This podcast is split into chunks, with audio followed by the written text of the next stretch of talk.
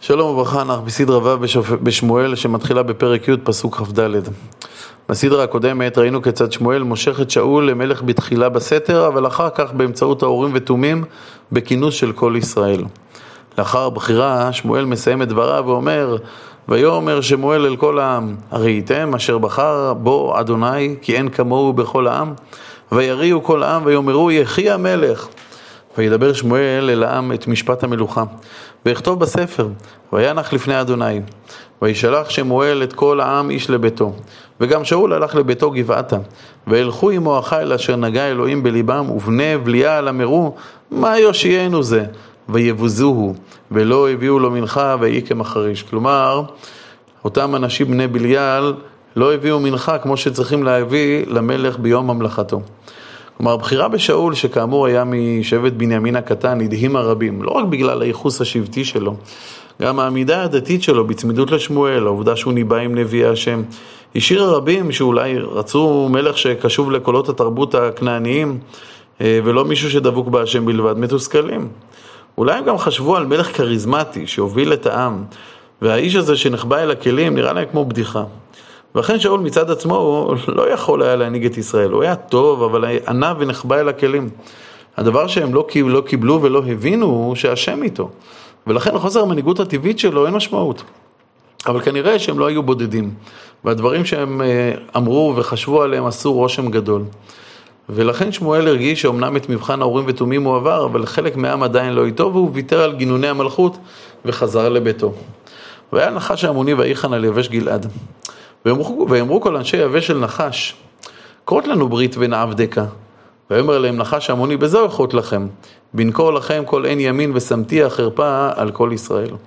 כלומר, נחש מטיל מצור על יבש גלעד, וכשאנשי יבש רוצים לקרוא לו לשלום, הוא, הוא מסכים, בתנאי שהוא ינקר לכל אחד מתושבי גלעד, יבש גלעד את אה, עינו הימנית. והוא מסביר את דבריו, אני רוצה, רוצה להטיל חרפה על ישראל. מה העניין של נחש? למה הוא יוצא לקרב? מה, מה העניין של החרפה? המלבי מסביר שאנשי יבש גלעד היו טרף קל וחשוב בעיני המונים. מעבר לעובדה שהם היו בעבר הירדן המזרחי, הרי בסיפור של, של פילגש בגבעה הוכו אנשי יבש גלעד על ידי ישראל, ובנותיהם ניתנו ללוחמי בנימין. כנראה שתושבי יבש היו צאצאים לאותם לוחמים. ואם כן, הרי למשפחתו של שאול, משבט בנימין, בוודאי היו שלוחות ביבש גלעד. ונחש רצה להראות לכולם את עליבותו של המלך החדש של ישראל, שלא יכול היה להציל את משפחתו מביזיון. זקני יבש מציעים לנחש עסקה. ואמרו אליו זקני יבש, הרף לנו שבעה ימים ונשלחה מלאכים בכל גבול ישראל. תן לנו לשלוח שליחים אה, בגבול ישראל. ואם אין מושיע אותנו, ויצאנו אליך. אם אף אחד לא יבוא להציל אותנו, אנחנו נצא אליך כעבדים. נחש ההמוני מסכים בשמחה. הרי העובדה שזה יתפרסם בכל ישראל רק תעצים את החרפה שהוא רוצה להטיל על ישראל. ויבואו המלאכים גבעת שאול, וידברו הדברים באוזני העם, ויישאו כל עם את קולם, ויבכו. והנה שאול בא אחרי הבקר, מן השדה. ויאמר שאול, מה לעם כי יבכו? ויספרו לו את דברי אנשי יבש. ותצלח רוח אלוהים על שאול כשומעו את הדברים האלה, וייחר אפו מאוד. ויקח צמד בקר וינתחהו, וישלח בכל גבול ישראל ביד המלאכים לאמור, אשר איננו יוצא אחר, אחרי שאול ואחרי שמואל, כה יעשה לבקרו. ויפול פחד אדוני על העם ויצאו כאיש אחד.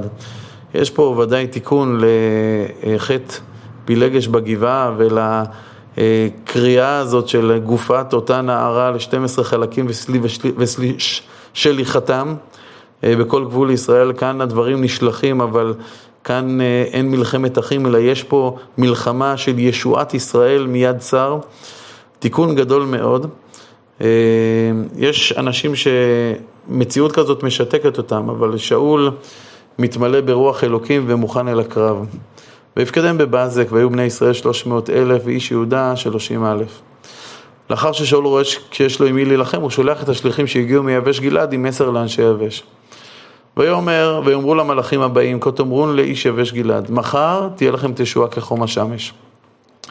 ויבואו המלאכים ויגידו לאנשי יבש וישמחו. אך על מנת שההמונים לא יהיו מוכנים אל הקרב, הם אומרים להמונים כי התייאשו מעזרה של ישראל. ואמרו אנשי יבש, מחר נצא עליכם, ועשיתם לנו ככל הטוב בעיניכם. הניצחון של צבא ישראל על המון מהיר. ויהי ממחרת, ועשם שאול את העם שלושה ראשים, מחלק אותם לג' כוחות. ויבואו בתוך המחנה באשמורת הבוקר ויכו את עמון עד חום היום ויהיו, ויהי הנשארים ויפוצו ולא נשארו בם שניים יחד. וכעת נאמני שאול רוצים לנקום בכל אלה שזלזלו בו.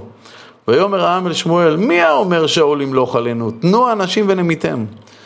ויאמר שאול, לא יומת איש ביום הזה, כי היום עשה אדוני תשועה בישראל. ויאמר שמואל אל העם, לכו ונלכה גלגל ונחדש שם המלוכה. כלומר, בואו נמלוך שוב פעם את שאול למלך, אבל הפעם בהסכמה של כל ישראל. וילכו כל העם הגלגל, וימליכו שם את שאול לפני אדוני בגלגל, ויזבחו שם זבחים של עמי לפני אדוני, וישמח שם שאול וכל אנשי ישראל עד מאוד. מדוע עשו את זה בגלגל ולא במקום ארון אלוקים? אולי כי לשם יד פלישתים לא הגיע. וכעת שמואל נושא את נאום הפרידה שלו מתפקידו כמנהיג ישראל. ראשית הוא רוצה לנקות, לנקות שולחן, מנהיגים רבים מואשמים בשחיתות, שמואל פונה אל כל ישראל ושואל אותם, האם יש פה אדם שחושב שלקחתי ממנו משהו שלא כדין? ואם יש, אשיב לו את הדבר הזה. ויאמר שמואל אל כל ישראל, הנה שמעתי בקולכם לכל אשר אמרתם לי, ואמליך עליכם מלך, והנה, ועתה הנה המלך מתהלך לפניכם.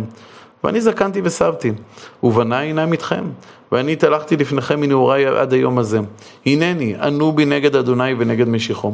את שור מי לקחתי, וחמור מי לקחתי, ואת מי עשקתי, ואת מי רצותי, ומיד מי לקחתי כופר ואלים עיניי בו, ואשיב לכם. כלומר, כל מי שחושב שלקחתי ממנו משהו שלא כהוגן, שיאמר כעת ואני אחזיר לו את זה מיד.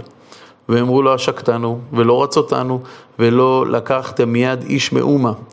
ויאמר עליהם עד אדוני בכם ועד משיחו היום הזה, כי לא מצאתם בידי מאומה. ויאמר עד. וכעת הוא מספר לעם את ההיסטוריה של עם ישראל, היסטוריה של חסד אלוקים מחד, וכפיות טובה מצד העם מאידך. ויאמר שמואל אל העם, אדוני אשר עשה את משה ואת אהרון, ואשר העלה את אבותיכם מארץ מצרים, ועתה התייצבו וישפטה אתכם לפני אדוני. את כל צדקות אדוני אשר עשה איתכם ועם אבותיכם, ואת אבותיכם. כאשר בא יעקב מצרים, ויזעקו אבותיכם אל אדוני, וישלח אדוני את משה ואת אהרון, ויוציאו את אבותיכם ממצרים, ויושיבום במקום הזה. אבל אתם, בתגובה לזה, וישכחו את אדוני אלוהיכם, וימכור אדוני ביד סיסרא, שר צבא חצור, וביד פלישתים, וביד מלך מואב, ויילחמו בם. ויזעקו אל אדוני, ואמרו חטאנו כי עזבנו את אדוני. ונעבוד את הבעלים ואת העשתרות, ואתה אצילנו מיד אויבינו ונעבדך. כלומר, עם ישראל זועק להשם. וישלח אדוני את ירובל, כלומר את גדעון, ואת בדן, כלומר את שמשון בן שבט דן, ואת יפתח, ואת שמואל, ויצל אתכם מיד אויביכם מסביב, ותשבו, ותשבו בטח.